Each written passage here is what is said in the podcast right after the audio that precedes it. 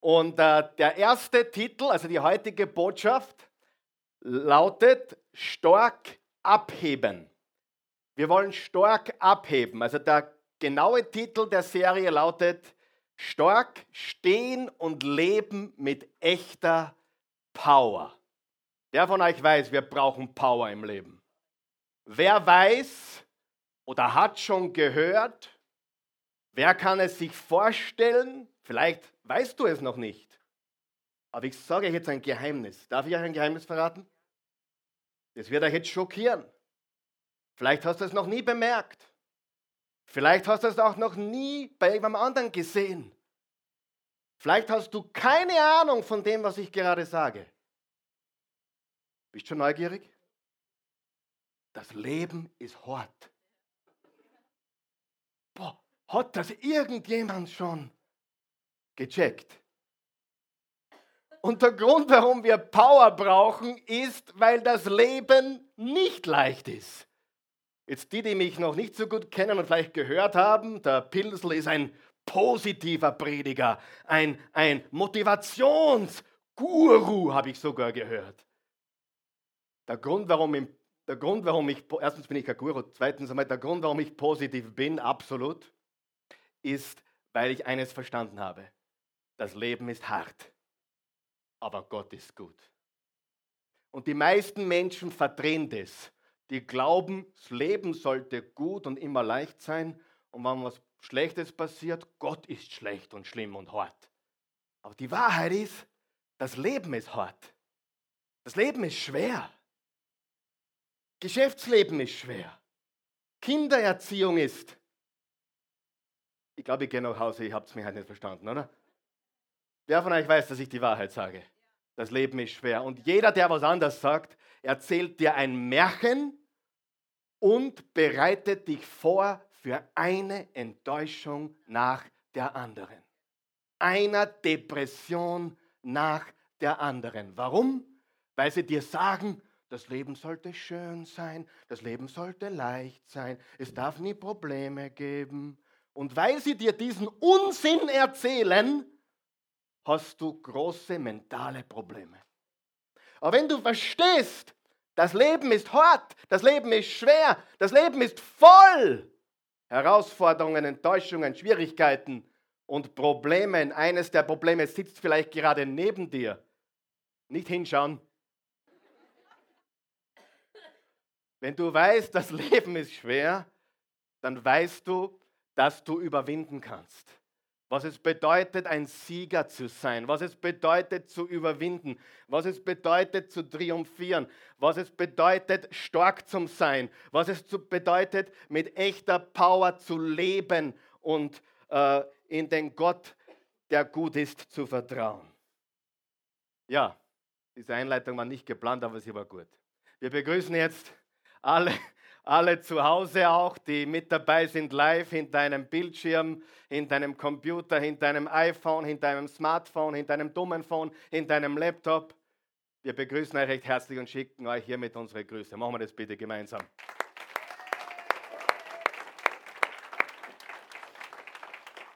So, wir brauchen das richtige Fundament. Und es gibt nur ein richtiges Fundament und das ist felsiger Boden, felsiges Fundament. Und äh, wenn du zum ersten Mal da bist in dem Programm, was du bekommen hast, da findest du auch eine Outline. Das ist ein Blatt zum Mitlesen der wichtigsten Bibelverse und der wichtigsten Punkte für die heutige Botschaft. Und die erste Passage, da redet Jesus gleich direkt. Er sagt, darum gleicht jeder, der auf meine Worte hört und tut, was ich sage, einem klugen Mann, der sein Haus auf felsigen Grund baut, der auf Felsen baut. Wenn dann ein Wolkenbruch niedergeht und die Wassermassen heranfluten, wenn der Sturm tobt und an dem Haus rüttelt, stürzt es nicht ein, denn es ist auf Felsen gegründet. Sag einmal Felsen. Unterstreicht ihr das Wort Felsen. Felsiger Boden, ganz wichtig. Wer das Wort Gottes hört, wer die Worte Jesu hört, wer sie nicht nur hört, sondern aufnimmt und wer sie nicht nur aufnimmt, sondern beginnt zu leben, der gleicht einer Frau oder einem Mann, einem Menschen, einem Jungen, einem Burschen, der sein Haus auf Fels baut. Doch wer meine Worte hört und sich nicht danach richtet, gleicht einem unvernünftigen Mann, der sein Haus einfach auf den Sand setzte.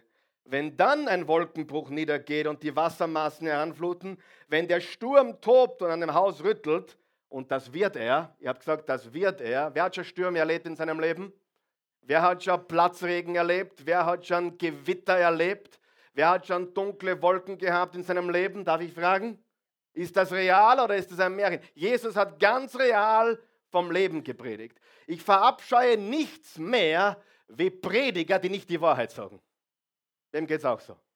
Und wenn dir jemand sagt, das ist alles nicht notwendig, wenn du Jesus glaubst, wirst du keine Probleme mehr haben, da krieg ich einen Zorn. Wer kriegt einen Zorn mit mir? Ja? Ich habe gemerkt, je mehr ich Jesus diene, umso mehr haben die Probleme zugenommen.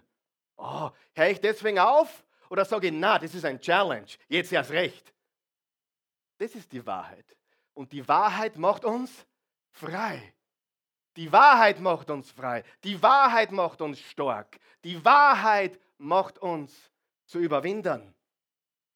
Wenn der Sturm tobt und an dem Haus rüttelt, bricht es zusammen und wird völlig zerstört. Als Jesus seine Rede beendet hatte, war die Menge überwältigt von seiner Lehre, denn er sprach mit Vollmacht, mit Autorität, mit Gewicht. Ganz anders als diese religiösen Gesetzeslehrer. Wie gesagt, heute wollen wir reden über stark abheben. Für die, die es gerne Hochdeutsch haben möchten, stark. Falls du das noch nicht verstanden hast. Für unsere deutschen und norddeutschen Zuschauer, meine Jungs haben mir das gesagt, der Titel ist schon ein bisschen schwierig. Ich glaube, alles überhalb von Bayern wird die nicht mehr verstehen. Darum wollen wir das übersetzen jetzt, okay? Stark heißt stark. Und wir wollen stark abheben. Und wenn ich sage stark abheben oder stark abheben, meine ich nicht, dass wir die Bodenhaftung verlieren. Sagt zu deinem Nachbar, Bodenhaftung nicht verlieren. Ihr seid nicht dabei heute. Bodenhaftung nicht verlieren. Wer weiß, im Leben muss man mit beiden Beinen am Boden stehen. Wer weiß das? Es ist gut, wenn du den Kopf in den Wolken hast und Visionen hast und Träume hast, aber du brauchst beide Fiers ganz fest am Boden. Wer ist meiner Meinung? Nichts ist schlimmer wie ein Christ, der einen Kopf in die Wolken hat, nur Halleluja singt und preist dem Herrn und die Bodenhaftung verloren hat. Wer kennt solche? Schlimm. Sag einmal schlimm. Ja, Hey, wir wollen ganz oben sein, wir wollen himmlisch denken, wir wollen himmlisch leben, aber wir brauchen beide Beine fix am Boden. Wenn ich heute rede von stark abheben, rede ich natürlich nicht davon, dass wir die Bodenhaftung verlieren sollen oder wollen, sondern ich rede davon, wie ich mich abhebe von der Normalität. Wie ich mich abhebe vom Status quo. Wie ich mich abhebe vom Durchschnitt, wie ich mich abhebe vom Mittelmaß. Wer möchte das? Abheben, ein paar wollen das, ein paar weiß ich nicht, aber abheben vom Mittelmaß. Abheben von denen, die ein durchschnittliches äh, Leben führen. Und wir wollen abheben in der richtigen Art und Weise, zur richtigen Zeit für die richtigen Dinge. Ich wiederhole das, das ist sehr wichtig. Wir wollen abheben in der richtigen Art und Weise, zur richtigen Zeit, für die richtigen Dinge. Wer hat schon Gläubige kennengelernt, die sich so komisch benommen haben, die so abgehoben waren, dass sie sehr anders waren, aber die waren absolut ineffektiv, weil sie nicht stark anders waren, weil sie nicht stark abgehoben lebten, sondern komisch, religiös, verrückt, überheilig und dabei noch ganz stolz und arrogant. Wer kennt das? Und das wollen wir nicht. Sagen wir zu einem Nachbar. Das wollen wir nicht. Wir wollen abheben. Wir wollen uns distinguishen. Wir wollen unterschiedlich sein. Wir wollen anders sein, weil Gott uns zu einem Leben des Anderssein berufen hat. Er verwendet in der Wort auch das Wort heilig. Und heilig heißt nichts anderes wie abgesondert anders. Heilig heißt nicht, dass du jetzt kom äh, plötzlich komplett komisch geworden bist oder nur mehr dich anziehst, äh, ja, wie aus der Steinzeit, ja, nur mehr Gitarre spielst und Kumbaya singst. Nein. Es bedeutet, dass wir ein Leben führen, das offensichtlich anders ist. Das leuchtet, Licht der Welt, das salzig ist, würzig ist, Geschmack ist, geschmackvoll ist, attraktiv ist. Sollten wir Christen attraktiv sein? Sollten wir auffällig attraktiv sein? Sollten wir stark abgehoben attraktiv sein? Ist der Glaube an Jesus was höchst attraktives, was starkes, was sich abhebt von dem Rest der Welt? Ist es oder ist es nicht? Absolut. Und darum geht es, wenn ich sage abheben. Freunde, es ist Zeit zum Abheben, aber passt gut auf, auf die richtige Art und Weise, zur richtigen Zeit, für die richtigen Dinge. Als ich ein junger Mann war, ich war 21, ich war Autoverkäufer und ich war richtig, richtig leidenschaftlich. War ein super Verkäufer. Zu mir haben es Terminator gesagt. Und der Grund, warum es Terminator gesagt haben, ist, weil ich fast jeden abgeschlossen habe und weil ich geredet habe wie der Arnold Schwarzenegger. Jetzt haben sie zu mir gesagt Terminator. Ja? Und, äh, aber ich war zu der Zeit auch gerade frisch aus der Bibelschule. Und frisch aus der Bibelschule ist sehr gefährlich, weil du alles weißt und sehr heilig bist. Und du mehr weißt als alle anderen, weil du ja jetzt ein fertiger Bibelstudent bist. Und ich habe in der Arbeit meine Bibel aufgeschlagen auf dem Schreibtisch. Ja, und mein Chef kam daher und dachte, das ist nicht so eine gute Idee. Kannst deine Bibel zukloppen und wegrammen? Und ich habe mir gedacht, das ist eine freie Welt.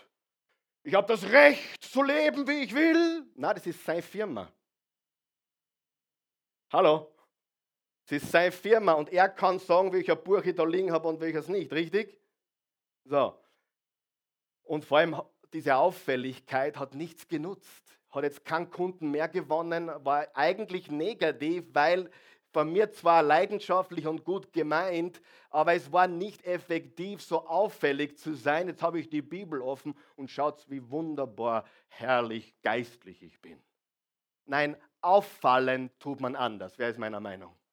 Auffallen, heilig, gerecht, gut, anders äh, tut man anders als mit so komischen Dingen. Wer hat schon ein paar komische Leute getroffen? Komische Christen auch, die gibt es und ich sage dir, Gott möchte, dass wir anders sein, sind, aber er möchte, dass wir es auf die richtige Art und Weise tun. Auf welche Art und Weise? Die richtige Art und Weise, zur richtigen Zeit, für die richtigen Dinge. Und das verändert den Kurs deines Lebens komplett. Und wenn wir Kompromisse machen, dann ändert das den Kurs unseres Lebens genauso. Wenn wir überall mitmachen, wenn wir überall uns hineinsaugen lassen, wenn wir uns überall ja, überrumpeln lassen, wenn wir in der, in der Arbeit den Trash-Talk mitmachen. All das sind Kompromisse und die ziehen uns auch in eine gewisse Richtung. Und heute habe ich eine Lektion aus dem Buch Daniel. Daniel ist ein Buch im Alten Testament und zu der Zeit, ein bisschen ein Background, war der König Nebukadnezar. Und Nebukadnezar war ein ganz, ganz böser König. Ich habe neulich gelesen, ich halte nichts von diesen Theorien, aber ich habe gelesen, dass Saddam Hussein geglaubt hat, er ist Nebukadnezar inkarniert, also reinkarniert. Das hat Saddam Hussein angeblich geglaubt. Es war nur ein Gedanke, den ich loswerden wollte. Ich weiß nicht, ob das stimmt. Auf jeden Fall, Nebukadnezar war ein ganz, ganz böser König.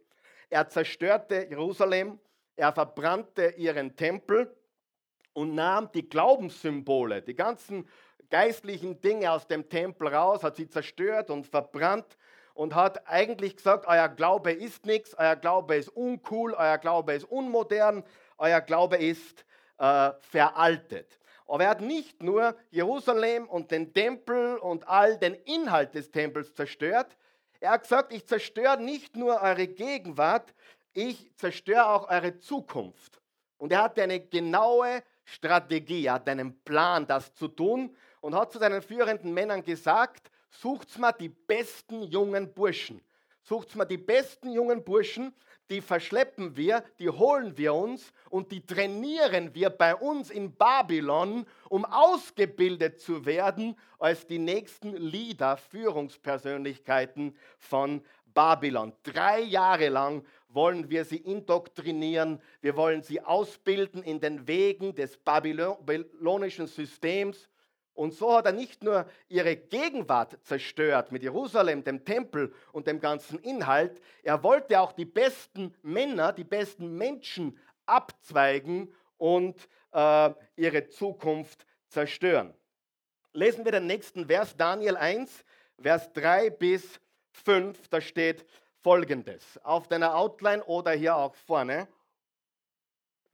Seinem obersten Hofbeamten Aschpenas befahl er, also Nebukadnezar, befahl seinem obersten Hofbeamten Aschpenas, einige junge Israeliten aus dem Königshaus und den vornehmen Familien auszusuchen. Also die besten jungen Männer, hat er gesagt, suchen wir uns aus. Die jungen Männer müssen gesund sein und gut aussehen, sagte er. Also sie müssen nicht nur von der königlichen Familie sein, nicht nur von gutem Hause sein, sie müssen gescheit sein, sie müssen gut aussehen und sie müssen gesund sein. Sie müssen gut unterrichtet, klug und begabt sein, denn sie sollen in den Dienst am Königshof in Babylon treten. Und dann sollen sie in der Sprache und Literatur der Chaldäer, das sind die Babylonier, unterwiesen werden. Drei Jahre lang sollten die jungen Leute ausgebildet werden und danach in den Dienst des Königs treten. Der König ordnete an, dass sie von der königlichen Tafel mit Speise und Wein versorgt würden. Das war ein sehr vorsätzlicher und sehr strategischer Plan. Nebukadnezar wollte Israel komplett ausrotten, hat Jerusalem zerstört, hat den Tempel zerstört und den Inhalt. Und jetzt wollte er die besten Leute, die ihre Zukunft bedeuteten, abzweigen, nach Babylon bringen und dort ausbilden, um die nächste Führungsriege in Babylon zu sein. Er hat gesagt, die müssen so denken wie die Babylonier, die müssen so handeln wie die Babylonier und die müssen so glauben wie die Babylonier. Darf ich dir was sagen? Ich glaube, das ist genau die gleiche Strategie, die unser geistlicher Feind, unser Widersacher, die Bibel nennt ihn Satan, die Bibel sagt der Geist der Finsternis, er sagt der Fürst der Finsternis. Ich glaube, das ist genau die gleiche Strategie, die heute abgeht, junge Menschen in das Weltsystem einzusaugen, abzusaugen. Diese Burschen waren zwischen 12 und 15. Wenn ich mir heute anschaue, wie viel Veränderung stattfindet zwischen 12 und 15, wer ist das schon aufgefallen? Unglaublich. Meine, meine Nichte, die habe ich das letzte Mal gesehen vor einem Jahr, da war sie 13, jetzt ist sie fast 15 und habe jetzt ein Foto gesehen, das ist vom Kind zum äh, fast erwachsenen Mädchen innerhalb von eineinhalb Jahren und ich glaube von ganzem Herzen, dass die Strategie, die Nebukadnezar äh, hier gefahren ist, diese jungen Männer zu indoktrinieren in das Denken Babylons, das Handeln Babylons und den Glauben von Babylon an diese falschen Götzen und Götter, das ist die gleiche Strategie, die heute abgeht in unserer Gesellschaft. Er will, dass wir denken wie die Welt, er will, dass wir handeln wie die Welt und er will, dass wir das glauben, was die Welt glaubt. Wir haben gestern ein wunderbares Beziehungsseminar gehabt. Einige von euch waren hier und äh, es war ziemlich extrem. Wir haben die, die Wahrheit auf den Tisch gelegt. Und ich habe dann gesagt, okay, wenn du glaubst, das ist extrem oder radikal, ich gebe dir recht, aber funktioniert das, was die Masse tut?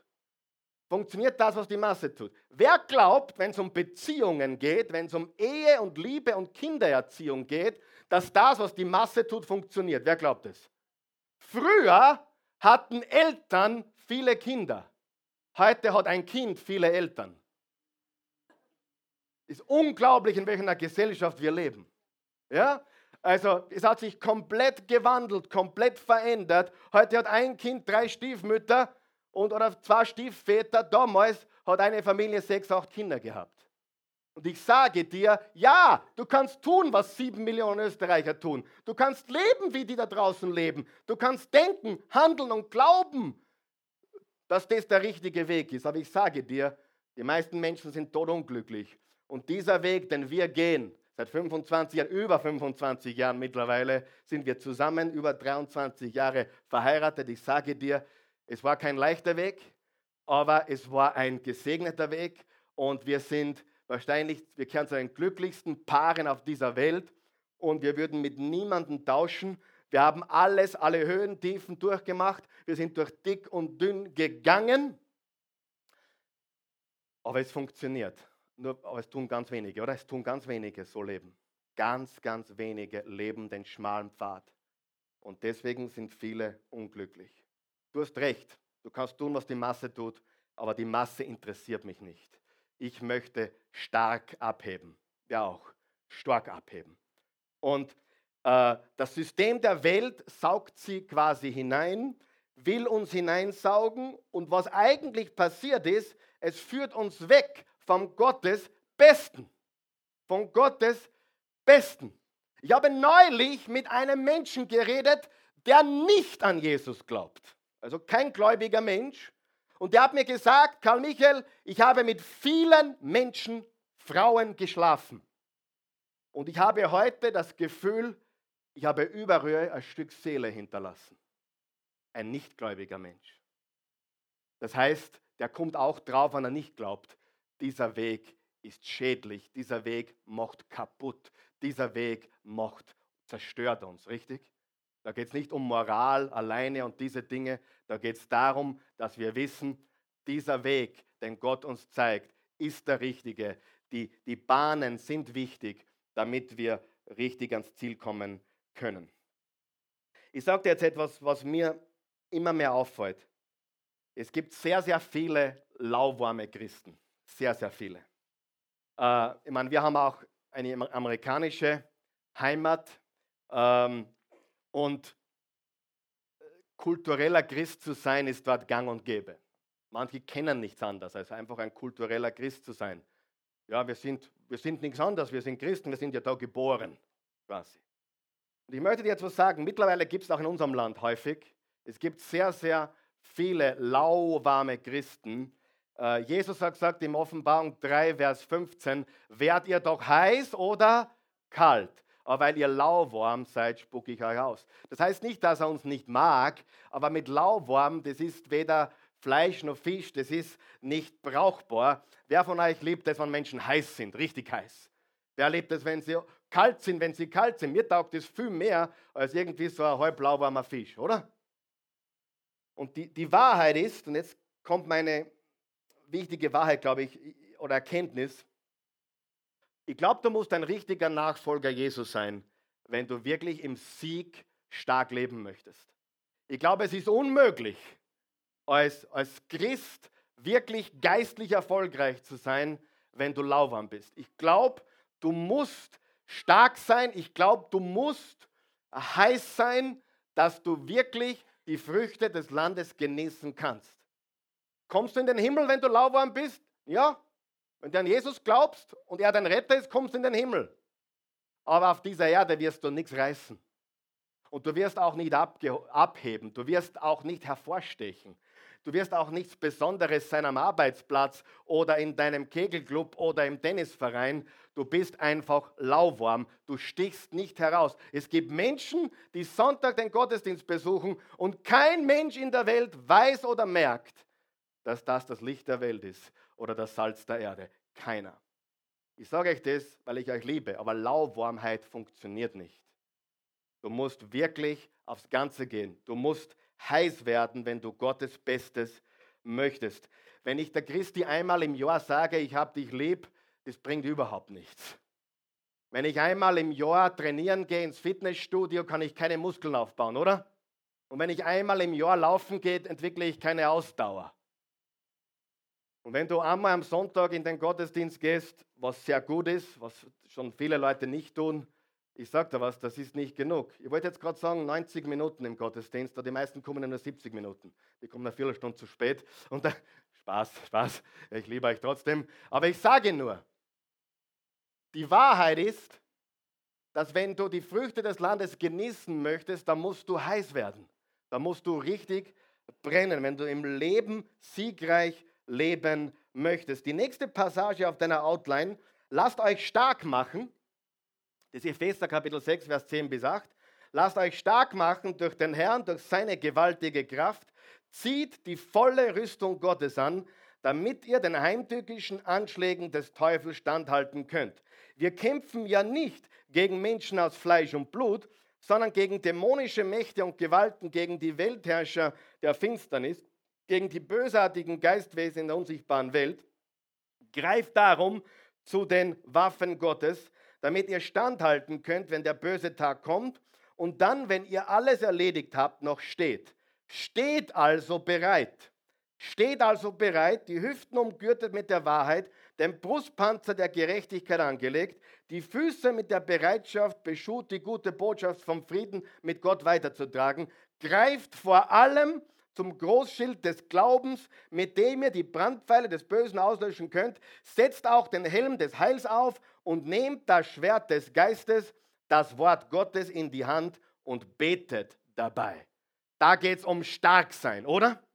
Da geht es um Starksein und wir wollen stark abheben. Wir wollen stark sein und abheben. Und wenn du dich nie abhebst, wenn niemand merkt, dass du anders bist, wenn du niemand merkst, dass du leuchtest oder dass du anders tickst, wenn niemand merkt, dass du mehr gibst, mehr lebst, stärker bist, wenn niemand merkt, dass in dir ein Licht brennt, dann möchte ich einfach so kühn sein, heute Morgen zu sagen, du folgst Jesus nicht von ganzem Herzen. Du magst ihn als Retter haben, du magst an ihn glauben, du magst mit ihm hin und wieder sprechen, aber wenn du Jesus richtig folgst, wer glaubt, dann merken die Leute, der oder die ist anders. Wer glaubt das? Hundertprozentig. Absolut, oder? Bist du meiner Meinung? Ab, du, du, people, also Menschen merken, dass du anders bist. Lesen wir weiter jetzt. Im Daniel 1, Vers 6 bis 7. Zu den jungen Juden, die ausgesucht wurden, gehörten auch, jetzt pass auf, Daniel, Hanania, Michael und Asaja. Aschpenas gab ihnen babylonische Namen. Auch das war Strategie. Warum? Da komme ich gleich dazu. Daniel nannte er Belshazzar, Hanania Shadrach, Michael Meshach und Asaja Abednego. Das sind jetzt nicht unbedingt die typischen Namen, die man heute seinen Jungs geben sollte. Ähm, ja, Zungenbrecher. Aber trotzdem, ganz wichtig, was hier steht, zwei Dinge, und das sehen wir später noch, zwei Dinge wurden verändert. Er hat sie nach Babylon bringen lassen, um dort ausgebildet zu werden im babylonischen System. Und zwei Dinge wurden verändert. Ihre Namen wurden verändert und ihre Ernährung wurde umgestellt. Ihre Ernährung wurde verändert. Hast du es gelesen zuerst? Warum? Die waren 12 bis 15 Jahre alt circa. Sie wurden gekidnappt, wie ich schon gesagt habe. Ihre Identität wurde ihnen genommen, ihre jüdische Identität und alle ihre Namen haben Bezug auf Jahwe. Jahwe, ich bin der Gott Abrahams, Isaaks, Jakobs, Davids und so weiter. Jeder der Name, Daniel, El heißt immer Gott, Israel, Dani, El. All diese Namen haben Gott im Namen, nämlich den Gott Israels. Gott, Jahwe, ich bin der ich bin. Jeder der Namen hatte Bezug auf ihren Gott Israels, auf den einen wahren und lebendigen Gott. Und jetzt gibt er ihnen neue Namen und interessanterweise, jeder der neuen Namen nimmt Bezug auf die Anbetung eines falschen babylonischen Gottes, eines Götzen. Und das war die, die Strategie dahinter. Vorsätzlich, strategisch wurden ihnen die Namen genommen, die Identität genommen und äh, das Essen wurde umgestellt. Das Essen war den babylonischen Göttern geweiht. Und darum hat Daniel gesagt, das möchte ich lieber nicht essen. Ich möchte lieber nur Gemüse und Wasser essen. Weil dieses Essen ist den babylonischen Göttern geweiht. Die anderen Judenbuben haben es gegessen oder einige andere haben es gegessen. Aber Daniel war fest entschlossen. Nächster Vers. Hört ihr jetzt ganz gut äh, an, was jetzt steht. Aber Daniel war fest entschlossen, sich nicht, sag einmal nicht, mit der Tafelkost des Königs zu verunreinigen. Deshalb bat er Aschpenas, dass er nicht gezwungen würde, sich vor Gott unrein zu machen. Gott sorgte dafür, dass der oberste Hofbeamte, also Aschpenas, Verständnis für ihn zeigt. Er hätte eigentlich die Kost des Nebukadnezar essen sollen, das was der Nebukadnezar den Göttern Babylons geweiht hat.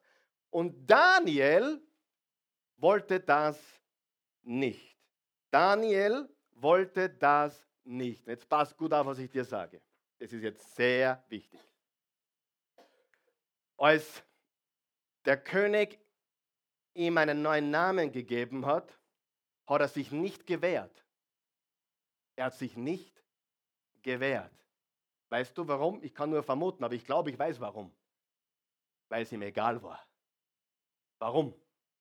Weil Daniel wusste, du kannst mich Hugo nennen, ich weiß, wer ich bin. Du kannst mich Mitzi nennen, ich weiß, wer ich bin. Manchmal treffe ich Leute, die sagen zu mir, hey Michi, und ich denke, mit dem redest du? Michi ist so das Schlimmste, was du benennen kannst. Ja? Ich bin der Karl Michi, das ist mal Kali nur lieber wie Michi. Aber manchmal habe ich Leute, die sagen, hey Michi, sage ich, was, bitte was? Aber mittlerweile höre ich weg die können mich nennen, was sie wollen. Meine Identität ist fix, oder? Interessant, ich habe diese Geschichte dutzendmal gelesen. Daniel hat sich nicht gewehrt, als der Nebukadnezar gesagt hat, jetzt hast du einen neuen Namen. Das hat ihn gar nicht gestört. Er hat gewusst, wer er ist. Er hat gewusst, ich bin Daniel. Mein Gott ist der Gott Abraham. Isaaks und Jakobs. Und weißt du, dass später Gott gesagt hat in seinem Wort, der Gott Schadrachs, Mischak und Abednegos und der Gott Daniels? Und wenn du diesen Stand einnimmst, dann sagt er, der Gott des Karl Michaels, der Gott des Raphaels, der Gott der Christi, der Gott der Maria, der Gott dieses Daniels, der Gott des Eugens, der Gott des Davids, der Gott des Andreas.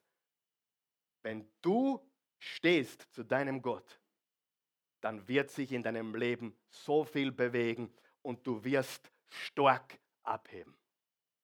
Ich weiß, einige sitzen da, boah, das ist ja sehr extrem und das ist ja unglaublich, äh, diese mit welcher Leidenschaft so extrem gepredigt wird. Aber ich sage dir, es funktioniert.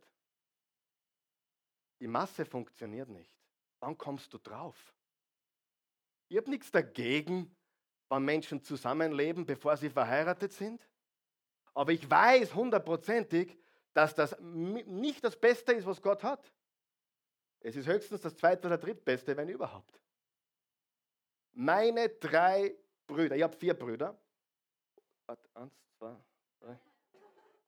Fünf Brüder. Keine Ahnung. Äh, äh vier Brüder, von denen mir jetzt gerade bewusst ist. Alle vier sind verheiratet, alle vier. Mit drei bin ich aufgewachsen, also drei sind mit mir aufgewachsen. Und diese drei Wäscheburschen. Wäscheburschen. Kann ich schirchen. Schirch gibt es bei uns in der Familie nicht. Immer, ja, ein paar sind weniger schön, ja, aber, aber die werden schon älter, ja. Aber drei schöne Burschen, der Wolfgang kennt sie, schöne Burschen. Alle drei dieser schönen Burschen sind jungfräulich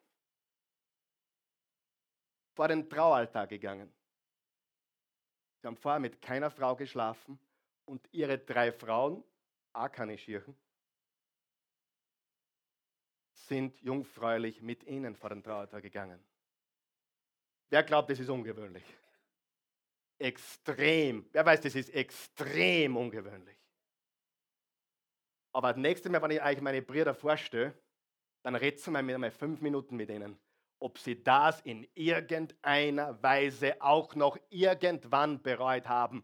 Und die könnten dir eine Predigt hier hinlegen, obwohl sie nicht die, einer, einer davon ist ein super Prediger oder Sprecher, die anderen sind weniger Sprecher, aber die könnten euch ein paar Sachen erzählen, wie das, was die Masse tut, nicht funktioniert.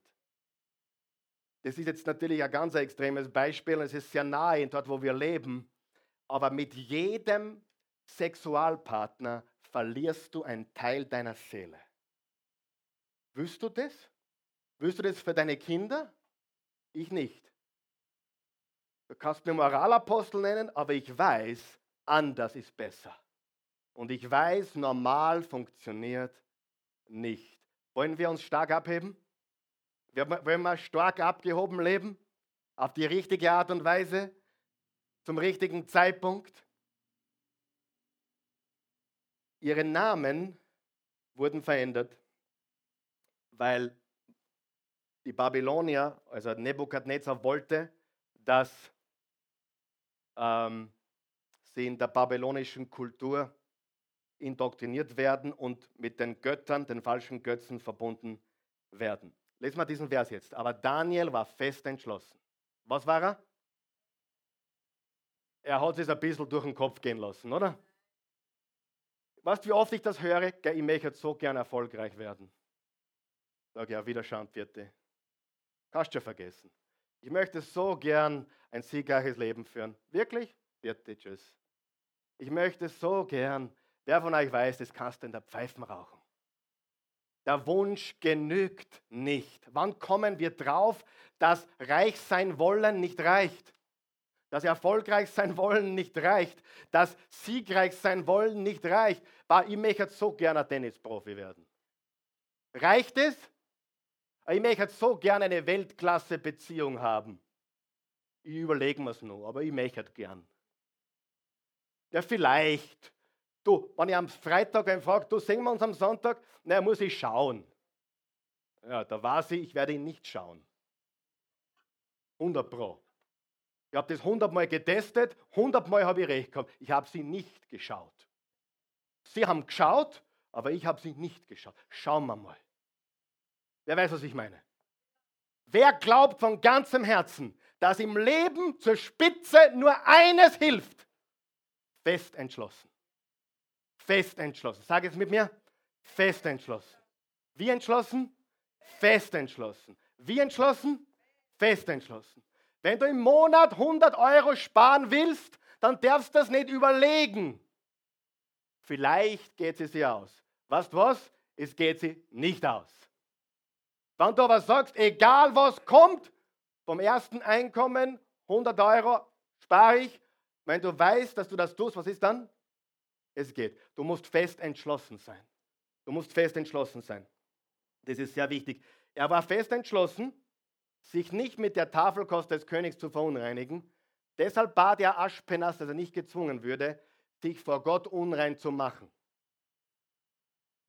Gott sorgte dafür, dass der oberste Hofbeamte Verständnis für ihn zeigte. Ich sage es noch einmal. Als um die, die Veränderung seines Namens ging, das war ihm nicht wichtig.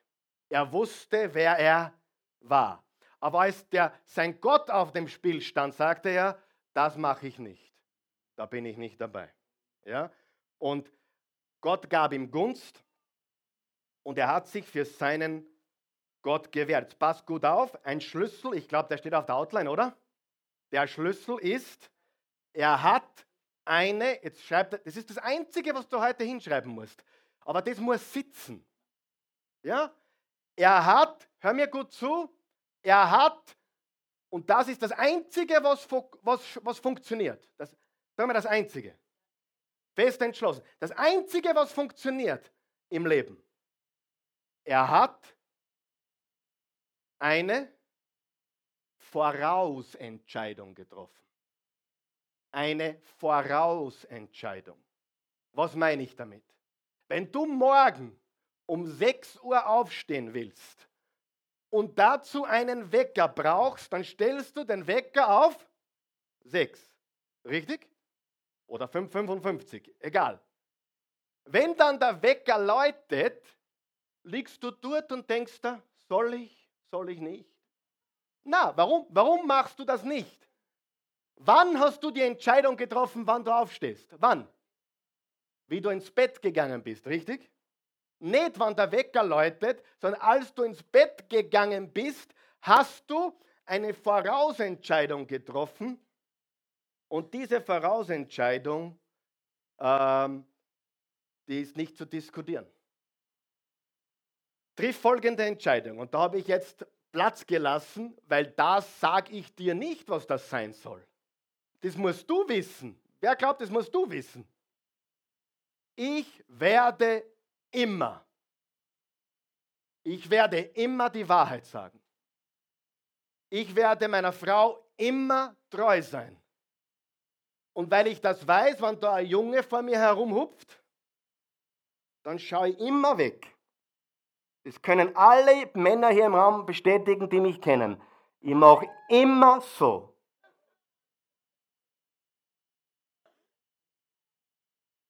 Warum? Ich habe ja nicht die Entscheidung getroffen, wie die Junge vor mir herumhupft. Ich habe die Entscheidung getroffen voraus, richtig? Ich werde immer. Was solltest du sagen heute? Ich werde immer. Ich werde immer.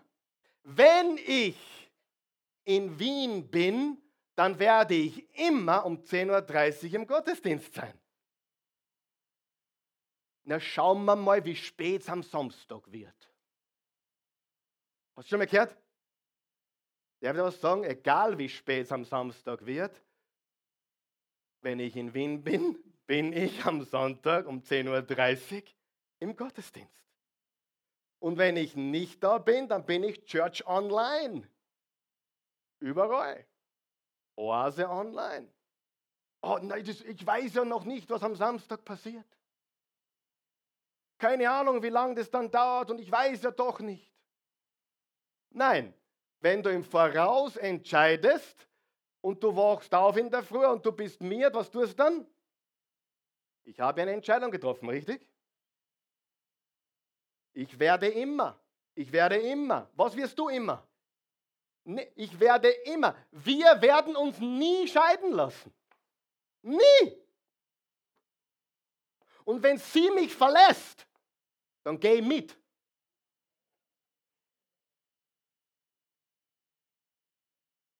Ja, haben wir uns schon ausgemacht. Ich darf dann mitgehen. Und wenn sie sagt, sie verlässt mich, dann darf ich mitgehen. Versteht ihr? Hey, Freunde, Menschen machen grundlegende Fehler. Und es sind so einfache Dinge. Es sind so einfache Dinge und du kannst ein super erfolgreicher Mensch werden. Wow. Hast du das jetzt gehört, was ich gesagt habe? Es sind so einfache Dinge und du wirst ein super erfolgreicher Mensch, wenn du deine Angst ablegst, wenn du deine Zweifel ablegst, das Hin und Her, soll ich, soll ich nicht. Wenn ich verreise, überlege mir nicht, ob ich treu sein werde. Kommt drauf an, wer mir in die Quere kommt. Ja, sicher nicht, oder? Wenn ich in den Flieger einsteige, weiß ich schon, dass das nicht geht. Richtig? Haha. Christi schmunzelt. Die Frau kennt mich. Aber das heißt wissen, wir müssen Vorausentscheidungen treffen. Klare Entscheidungen im Voraus. Fest entschlossen, sonst, ich sage es noch einmal, wenn das heute nicht hilft, dann weiß ich nicht. Dann bist du nicht mehr zum Retten. Sonst hilft nichts. Wischi-waschi hilft nichts. Lauwarm hilft nichts. Ich komme einmal im Monat in Gottesdienst, wann ich gerade am Samstag keine Party gehabt habe. Weißt du was? Ich weiß eines. Wir freuen uns, wenn du jedes Mal, wenn du kommst. Aber ich weiß eines. Du wirst in drei Jahren nicht viel ein anderer Mensch sein wie heute. Du wirst nicht viel stärker sein, du wirst nicht viel gläubiger sein, aber wenn du etwas täglich tust und wöchentlich tust und immer wieder tust, wer von euch glaubt, das verändert Leben? Fest entschlossen, wie beim Laufen. Fest entschlossen. Ich werde immer oder ich werde nie. Was wirst du nie tun? Ich werde nie etwas tun, wo ich glaube, dass es jemand anderen schadet. Nie. Vielleicht etwas, was du sagen. Ich werde nie. Ich werde immer und ich werde nie. Aber das entscheidest du vorher nicht, wann die Versuchung da ist. Du musst diese Entscheidungen treffen, bevor eine Versuchung überhaupt angeklopft hat, weil sie wird anklopfen, habe ich recht? Und dann weißt du schon, was zu tun ist. Stimmt es? Hundertprozentig. Als Nachfolger Christi, ich muss schon langsam zum Schluss kommen, wir haben noch einiges vor heute, hilft es jemandem? Fest entschlossen. Noch einmal, es hilft sonst nichts. Alles lauwarme, Wischiwaschi, Warmduscher, Weichei, all das funktioniert nicht. Als Nachfolger Christi wirst du immer wieder hervorstechen. Du wirst abheben. Aber nicht komisch sein dabei. Nicht die Bibel nehmen und sagen, schaut, was ich hab da. Nicht auf Straßen gehen. Ich bin gegen.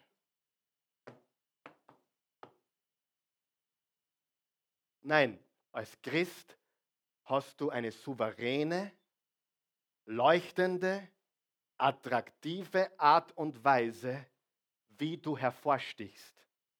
Versteht mir jemand, was ich, was ich sagen will? Versteht ihr das? Du bist nicht komisch, du tust nicht Halleluja singen am Arbeitsplatz. Wenn die Burschen äh, ins Wirtshaus gehen, gehst mit und du hast eine Gaudi mit einer. Aber wenn die, die Mädels nachschauen, überall und blöd reden, schaust du. So wie der Pastor das macht, immer. Du schaust in die Zeitung. Verstehst du? Hey, ich gehe in Disco manchmal. Meine Kinder können es kaum glauben, aber ich war schon in der Disco dreimal. Das, was ich in der Jugendzeit nicht äh, gemacht habe, ich bin nie in Disco gegangen. Ich war, ich war Sportler, ich, ich habe andere Dinge gehabt. Aber jetzt, ich war schon die letzten zehn Jahre, glaube ich, dreimal war ich in einer Disco. Einmal sogar ein Platzhirsch. Kennst du das? Ja, ich habe es auch nicht gekannt vorher. ja, aber ich sage nur, ich war dort. Und weißt du was? Wir sind dort gestanden, haben ein bisschen so gemacht. Ich meine, ich, ich kann das ja nicht. Ein bisschen so gemacht, habe hab ein Bier getrunken sogar. Es war cool, oder?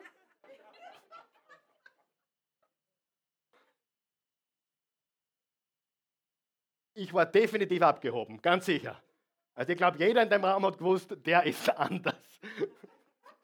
Jetzt wird es heiß da erinnern. Boah, ist auch warm. Hey, wir können ganz normal sein, oder? Aber nicht normal. Wir können starke Persönlichkeiten sein. Wir können, wir können vieles, aber wir, wir sind trotzdem anders, oder? Und dieses andere, das ist nicht so, dass ich jetzt, wie kann ich heute wieder anders sein? Ich habe mir heute nicht gedacht, wenn die Oase gekommen bin, heute muss ich wieder auffallen, anders sein. Wenn ich, wenn ich irgendwo bin, äh, auf einem Seminar oder in, äh, in einem Fußballverein oder egal wo ich bin, überlege mir nicht, na, wie kann der Karl Michael heute wieder auffallen und anders sein? Halleluja. Das sicher nicht. Ich glaube, wir sind alle gestört. Oder? Wollen wir, dass die glauben, dass wir gestört sind? Oder wollen wir, dass sie glauben, wir haben echtes Leben und echte Power? So ist es. Ohne komisch zu sein. Komische Christen.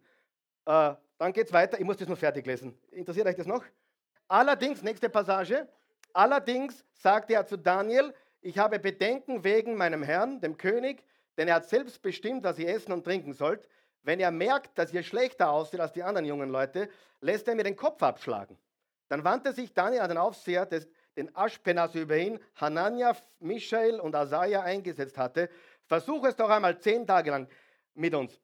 Gib uns nur Gemüse und Wasser und vergleiche dann unser Aussehen mit dem der anderen jungen Leute, die von der königlichen Tafel versorgt werden. Triff deine Entscheidung nach dem, was du dabei feststellst. Der Aufseher war einverstanden und machte den zehntägigen Versuch mit ihnen. Nach Ablauf der Frist sahen die jungen Männer sogar gesünder und kräftiger aus als die anderen. Interessant. Daniel hat nicht gesagt, ich esse dieses Essen nicht. Ich protestiere. Na, er hat mit seinem Vorgesetzten geredet und gesagt, da fühle ich mich nicht wohl. Ich möchte das lieber nicht. Er war nicht komisch auffällig. Er hat nicht die anderen verurteilt und die gehen jetzt alle in die Hölle, wo der Wurm nicht stirbt und das Klappern der Zähne ist. Kennst du jemanden solchen? Sondern er hat einfach gesagt, du, gib mir eine Chance. Ich möchte wirklich meinen Gott ehren. Probieren wir es zehn Tage. Wenn ich nach die zehn Tage besser ausschaue, dann wird dir nichts passieren. Du wirst gewinnen. Und so war es dann auch. Weißt du, es gibt komische Christen. Es gibt die christliche Polizei. Kennt ihr jemand?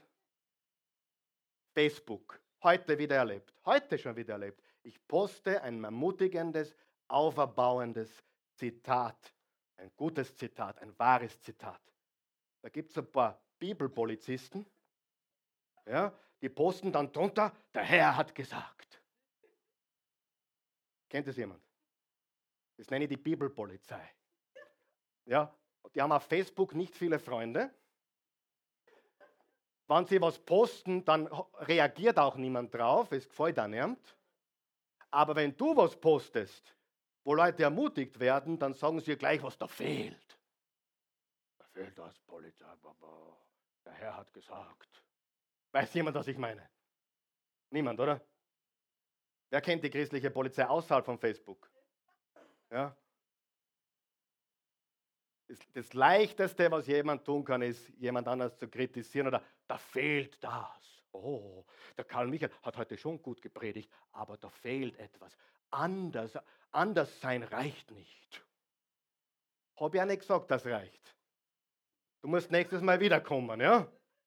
Aber da fehlt das und dann fehlt das und das ist aber nicht das volle Wort Gottes, weil ich habe das nicht gehört. Da musst du mal ein paar Monate kommen, dann hörst du viel. Aber ich bezweifle, dass ich jemals alles abdecken werde. Verstehst du? Hallo? Liebt ihr mich noch? Habt ihr mich schon mal geliebt? Okay, wir müssen abschließen, wirklich. Daniel 1, Vers 16 bis 19. Von da an gab ihnen der Aufseher immer Gemüse. Sie mussten nichts von der Tafelkost des Königs essen. Gott schenkte diesen vier jungen Männern Kenntnis und Verständnis für jede Schrift. Auf allen Wissensgebieten kannten sie sich aus, hey, die leuchteten. Und Daniel konnte darüber hinaus Visionen und alle Art von Träumen verstehen. Am Ende der Ausbildungszeit befahl der König, die jungen Leute zu ihm zu bringen. Jetzt passt ganz gut auf. Die, die Gott gedient haben, der oberste Hofbeamte stellte sie Nebukadnezar vor und der König redete mit ihnen. Dabei stellte sich heraus, dass Daniel, Hanania, Michael und Asaja, das sind die hebräischen Namen wieder, alle anderen in den Schatten stellten. Sie wurden in den königlichen Dienst aufgenommen. Sie stellten alle anderen in den Schatten. Wer möchte ein Christ sein, der herausragend lebt? Nicht, über, nicht überheblich, ich bin besser wie alle anderen. Kennt jemand solche? Wir sind bessere Christen und ich bin besser als alle. Das ist ein Schwachsinn. Sei ganz einfach der, der du bist. Und, und, und wenn du herausragend bist, wenn du das lebst, was du heute gehört hast, wenn du fest entschlossen bist, dann wirst du herausragend sein. Du wirst einen Unterschied machen in der Schule, du wirst einen Unterschied machen am Arbeitsplatz, du wirst einen Unterschied machen in der Firma, wo du tätig bist und du wirst als Unternehmer und als Chef beliebter als je zuvor. Wer glaubt das? Weil du Gutes tust und weil du die Gunst Gottes auf deinem Leben hast. Und das macht den großen Unterschied. Wir Christen müssen wieder in einer Art und Weise normal werden, aber die sich abhebt, stark abhebt von der Masse der Welt. Wir sind cool, wir sind attraktiv, wir sind begabt, wir sind erfolgreich, wir sind siegreich, wir sind mehr als Überwinder, weil seine Kraft in uns lebt. Der, der in mir lebt, ist größer als der, der in der Welt ist. Und wenn du richtig abheben willst, sagt die Bibel sogar, musst du dich demütigen. Du musst wissen, dass du selber nichts bist. Du musst wissen, dass Jesus in dir alles ist. Und dann hebst du ganz stark ab. Und du wirst leuchten und du wirst salzig sein und du wirst siegreich leben. Und alle werden es sehen. Und die Neider werden zunehmen, weil sie wissen, da ist Gott am Werk und sie bocken es nicht. Die werden, werden sagen, dem bocke ich nicht mehr, dem sein Leben bocke ich nicht. Aber nicht die Großredner, sondern die, die durch Handlungen glänzen. Halleluja. Lass uns aufstehen.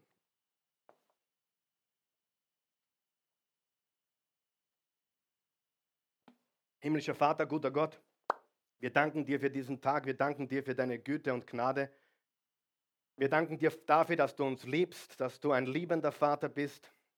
Und wir danken dir vor allem, dass du Jesus gesandt hast, um uns zu erlösen, um uns zu befreien von all unserer Schuld. Jesus, du bist am Kreuz für uns gestorben. Du bist am Kreuz für uns verblutet. Du bist am Kreuz unser Stellvertreter geworden. Danke, Jesus, dass du für alles bezahlt hast, was wir jemals falsch gemacht haben, jemals falsch machen werden. Du bist unser Opferlamm. Du bist der, unser Sündenträger. Und du bist der, der uns freigekauft hat aus der Knechtschaft der Sünde und des Todes und uns reingewaschen hat durch sein Blut am Kreuz. Wenn du heute Morgen hier bist in diesem Raum oder live mit dabei bist, online, dann möchten wir dich einladen. Wir möchten dich einladen, Jesus einzuladen. Wir möchten dich einladen zu sagen, Jesus Christus, komm in mein Leben, gib mir dein Leben, schenk mir dein Leben. Im 1. Johannes 5 steht, wer den Sohn Gottes hat, hat das Leben. Wer den Sohn Gottes nicht hat, hat das Leben nicht. Die Bibel sagt im Römer 10, Vers 9, wenn du mit dem Mund bekennst, Jesus ist Herr, und mit dem Herzen an seine Auferstehung glaubst, bist du gerettet, hast du ewiges Leben. Mein Lieblingsvers in der Bibel, Johannes 3, Vers 16. So sehr hat Gott die Welt geliebt, dass er einen einzigen Sohn gab, damit jeder, der an ihn glaubt, nicht verloren gehe, sondern ewiges Leben habe. Wer den Sohn Gottes hat, hat Leben. Und im Johannes 1, Vers 11 steht, alle, die ihn aufnahmen und an ihn glaubten, gab er das Recht, Kinder Gottes zu heißen. Wenn du Jesus als Retter haben willst, wenn du ein Kind Gottes sein möchtest, wenn du Vergebung haben möchtest für all deine Sünden, die jemals gewesen sind und auch noch geschehen werden, wenn du Vergebung haben möchtest, wenn du reingewaschen werden möchtest, es gibt nur einen Weg, es gibt nur einen, der das kann. Es gibt nur einen, der Schuld und Verdammnis wegwaschen kann. Und das ist Jesus Christus. Der König der Könige, der Name über allen Namen, der Herr aller Herren, das Alpha und das Omega, das Lamm Gottes für dich geopfert vor 2000 Jahren am Kreuz von Golgotha. Das Kreuz, das du auch hier in der Mitte heute wieder so schön siehst. Das Kreuz. Das Kreuz, es glänzt. Und das Kreuz ist der Ort, wo du alle deine Sünden hinbringen kannst. Und dann beginnt ein starkes Leben. Wenn du das möchtest, wir beten gemeinsam, wir helfen dir. Wir legen niemanden Worte in den Mund, aber wir wollen dir helfen, deinen Glauben zu verbalisieren. Weil die meisten wissen nicht, wo sie anfangen sollen und darum helfen wir ihnen, okay? Also du brauchst nicht Wort für Wort mitbeten, aber es ist hilfreich, wenn du nicht weißt, es ist eine gute Anleitung für ein persönliches Gebet von dir. Bete mit uns. Wir laden dich ein. Lass uns alle laut beten, um denen zu helfen. Guter Gott, ich danke dir für deine grenzenlose und bedingungslose Liebe. Ich glaube, dass du für mich am Kreuz gestorben bist. Dein Blut dort für mich vergossen hast und meinen Platz eingenommen hast. Ich verdiene eine Strafe, aber du hast die Strafe für mich getragen. Du hast alles bezahlt, was gegen mich war. Meine ganze Schuld. Alle offenen Forderungen hast du beglichen. Und Jesus ich lege jetzt mein Leben in deine Hände und ich nehme dein Leben. Schenk mir es. Danke für deine Gnade und dein Erbarmen, für neues Leben. Ich glaube, dass du jetzt in mir lebst, dass ich ein neuer Mensch bin, dass ich innen neu bin.